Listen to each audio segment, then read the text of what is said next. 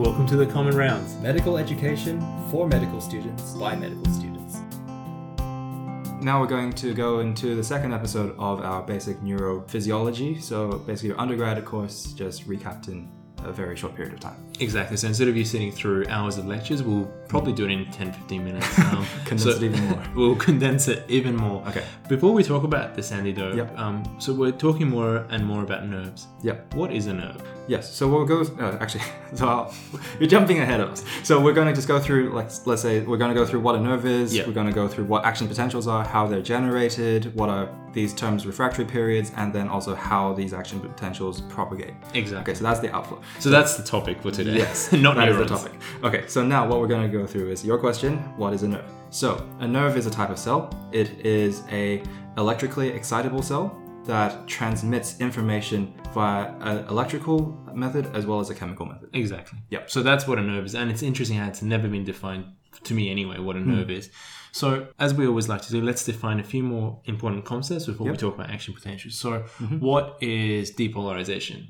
So depolarization means that the membrane potential of that a particular cell becomes less negative. Exactly. So this is going back to our concept of resting membrane potential, and as we mentioned, resting membrane potential inside a nerve is I think negative 70 Mm-hmm. and so depolarization is when you bring that negative seventy closer to actually a positive Zero. territory, Yeah. zero and Point. above. Yep. Mhm. What is hyperpolarization? Hyperpolarization is the opposite, where the cell becomes more negative. So that, yeah. Exactly. That- that's all I need to say about that. And you might come across terms like an inward current or an outward current. So an inward current is something that goes inside the cell. It's usually um, a positive charge, and that brings up the cell. So that causes a depolarization by Yep. making the cell more positive. And an outward current is a current that's leaving the cell, Mm-hmm. usually positive as well, and that causes if you lose negative, if you lose positive charge to the outside environment, the cell's going to be, even become more negative. And what's that called again? An outward current or uh, hyperpolarization. Hyperpolarization. That's right. Yep. And we mentioned the term action potential. What is that all about?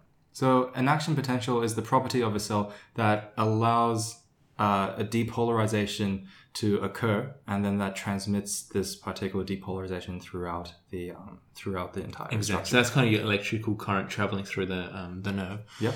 Um, and what is a threshold? Because that's a really important concept. So it's kind of like a uh, the trigger potential. So I, I I made that term up, but it, it basically just means that it's this particular point when the membrane potential would then trigger a um, action potential to generate. yeah, because remember how we mentioned there were two types of ion channels. There was ligand gated and there was voltage gated. Hmm. So in my I, in my mind, you know, uh, threshold is the point at which those you know specific voltage gated channels begin to open, Okay, and that that's a good really brings the charge up much quicker inside the cell. Yes. So we've mentioned what a neuron is, though. It's also important from what we're going to talk about to discuss the neuronal structures as well. Yeah. So let's close your eyes and imagine a circle. Mhm. Imagine a circle with a lot of hair at the top, or a head with a lot of hair at the top. Yeah. What's the hair at the top called? Okay, so that would be the dendrites or the inputs where um, where they they join onto other things and they receive inputs. Exactly. And um, so these inputs or the dendrites will then lead to the head of the cell, which is the cell body. Um, that's Mm-hmm. Is there called- another name for the cell? Yep, body? there is. There's a so it's called the soma. Yep. Inside the soma, there's a nucleus, um, but that isn't quite as important at this point in time. But then what happens is from that head, you've got a um, Let's say a neck. oh, you've got a neck, or you're like Yeah. this long string that comes down. That's called an axon, right? Yeah.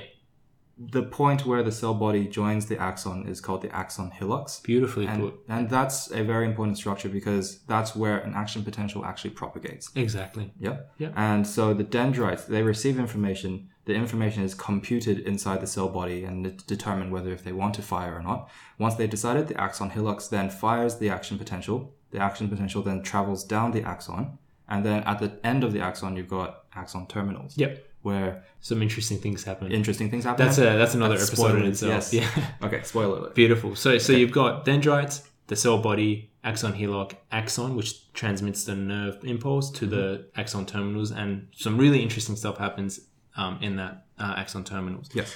So let's talk about how this action potential then comes about. So let's say there's a stimulus. We won't mention what the stimulus is yet. That's for a future episode. Okay. So that stimulus causes, you know, potential currents to go in initially, Okay. and that brings up the cell into th- uh, the cell potential into threshold. So Yeah. that threshold then opens up some channels. Yep.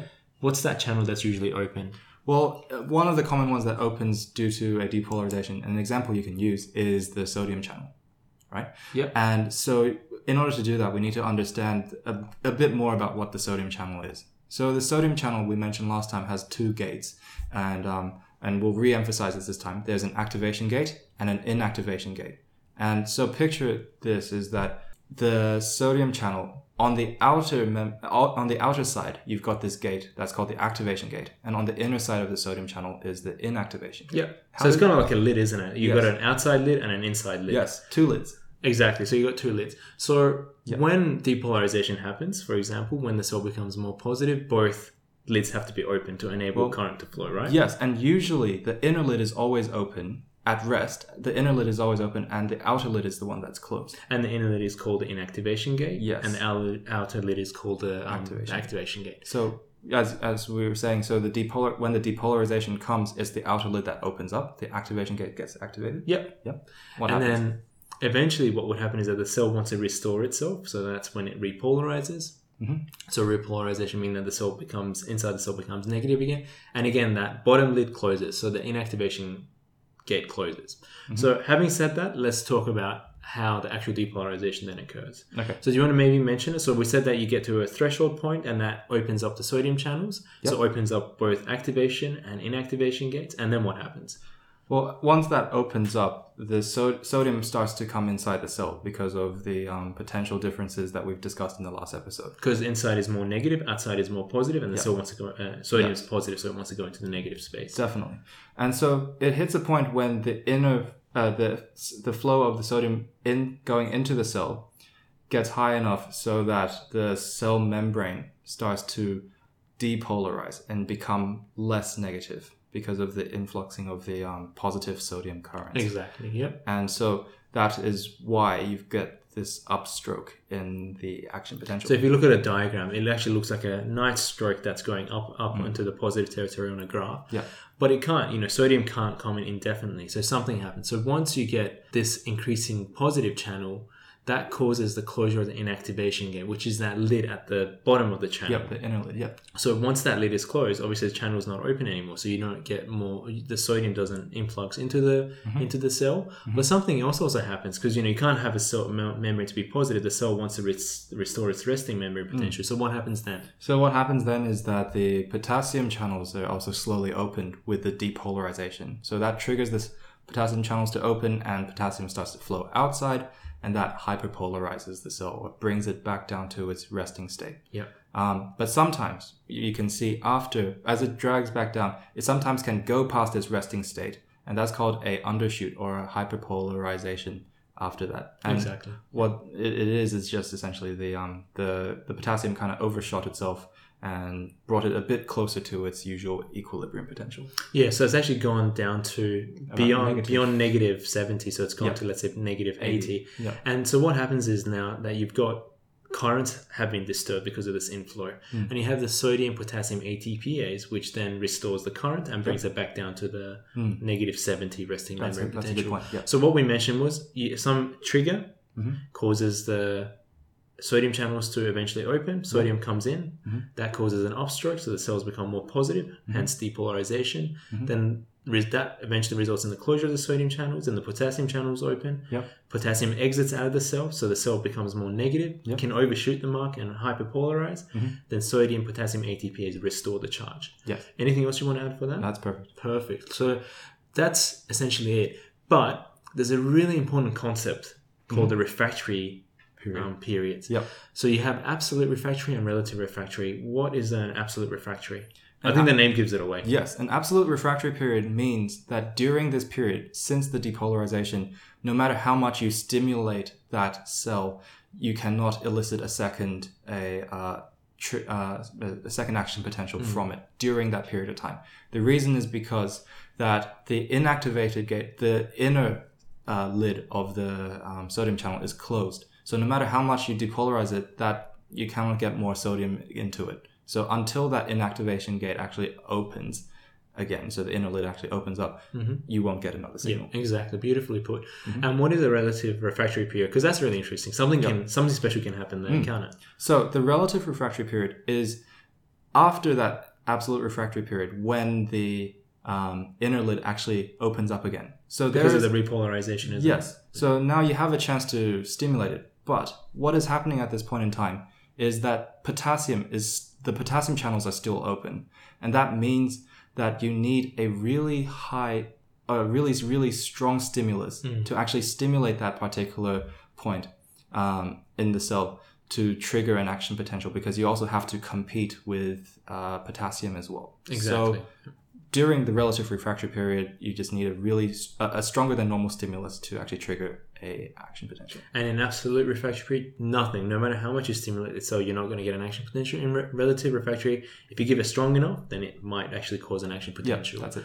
Um, so the question that I've always sort of struggled with is that how come you know if if we're talking about ions here and they can diffuse anywhere once they get into the cell, how come you you only get um, action potential going in one direction and not backwards? That Um, actually, should we talk about how the action potential is actually propagated first? Yes, definitely. And so you need to um, when we're talking about that, keep keep the refractory periods in mind, and then you might uh, that might answer why the action potential only flows in one direction, not the other. Yep. Yeah. Okay. So, do you want to go for it? Uh, actually, I'm happy for you to Sure. take the lead. So as we mentioned, once you get depolarization inside the cell becomes more positive, and some of those ions inside the cell trans, um, you know, diffuse into the adjacent section inside the axon. Okay. And again, so that causes that part to become more positive, so potentially bringing it up to threshold, mm-hmm. and that can then trigger another action potential. So you get these repetitive diffusions across mm. the axon until you reach the axon terminal, mm. and that's why um, this action potential can pro- propagate. But the question is, the diffusion can occur in both directions, can can go Yes. backwards and forwards. yes. But you, I think we've alluded to it already. How come it only goes in that direction? And you Yeah. had a really good explanation. Yes. So when the um so if you yeah so inside a cell and in act- uh, inside an axon as well, the cell the diffusion as you mentioned does go both ways, but the way it came from on the the side that where it came from the the potential uh, the channels are themselves are in the absolute refractory period phase. Exactly. Yeah. So, despite the uh, flow of currents, as well as, or despite the raised membrane potential or the, the diffusion of ions, nothing will really trigger them to send a, uh, to set off a signal or open any of the gates. It's the ones that haven't been touched yet. The ones downstream are the ones that are actually affected. The ones upstream aren't because of the absolute refractory period. Yeah. So that's essentially why a um, electrical signal only goes down one one direction. That's right. So that's why that refractory period is so important. Yeah. Not just from a stimulus point of view, but also from moving the current in that particular direction. Very smart design. Yeah, it's it's, amazing. Hmm. Just to finish off this talk, let's talk about very briefly on conduction velocity. So, what dictates how rapidly things travel? And there are two important concepts that you come across in your readings. Hmm. Go so, one is the time constant, Okay. and one is the length constant. Mm-hmm. So, let's talk briefly about the time constant. So, the time constant, if you look at the formula, it um, com- uh, the formula uh, depends on resting membrane, uh, so, sorry, membrane resistance and membrane capacitance. And what the time constant tells you is that how quickly can a cell depolarize. And so we mentioned that it's dependent on um, membrane resistance and membrane capacitance. So if there's lots of membrane resistance, it takes a long time for the ion to diffuse across the, the membrane. So it takes a long time for the action potential to be generated. If there's high membrane capacitance, the more energy is required to dissipate that capacitance 1st before you can then trigger an action potential. So that's the time constant. So that the response time, uh, so the higher the resistance or the higher the capacitance, the response time of that, uh, the generating the the Depolarization, depolarization is longer. Exactly. Okay. That's right. So, do you want to briefly explain what the le- length constant's about? Because that tells you how far the action potential can go without losing too much energy. Yes. So the longer the length constant, that means that the longer is a um it, the signal will propagate down. Yeah. Um, and so that's dependent once again also on the membrane resistance, but also this concept of inst- internal resistance. And if you look at the formula as well, so the increase in internal resistance means a shorter um, length constant. Uh, as well as in smaller membrane resistance actually increases the length constant. Is that? No, no, it's the opposite way around. So, a smaller dear. membrane Oh, sorry. resistance. No, Yep. that's okay. Smaller membrane resistance causes um, uh, causes a smaller length constant. And the reason why that's important is that so if your membrane resistance is really high, what what the reason that's important is that you're not going to lose electrons. Uh, so you're not going to lose ions across the membrane through diffusion because they're not going to move across the membrane. So that means there's more ions inside the axon available to propagate the charge. But also, like a wire, if you think about it from an electrical con- concept, if there's lots of internal resistance, the ions are not going to be moving that quickly. Whereas if you reduce the um, internal resistance of the axon, the ions can move more freely across the, uh, um, through the axon and then therefore propagate the charge without losing too much energy. But the question is, how do you firstly affect membrane resistance and how do you affect the axon's internal resistance?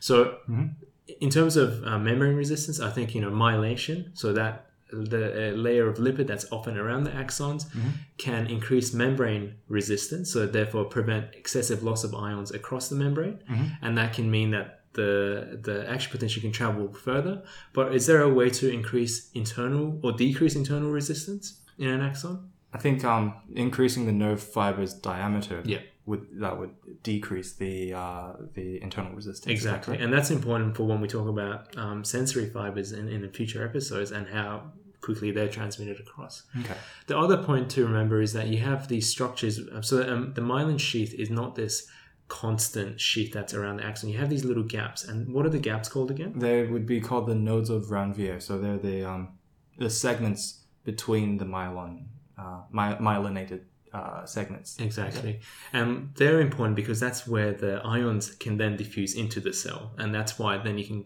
constantly propagate the charge Yep. um, and not lose too much energy. So it's a very rapid way of conduction. So to summarize it, time constant tells you how quickly it can depolarize. Yep.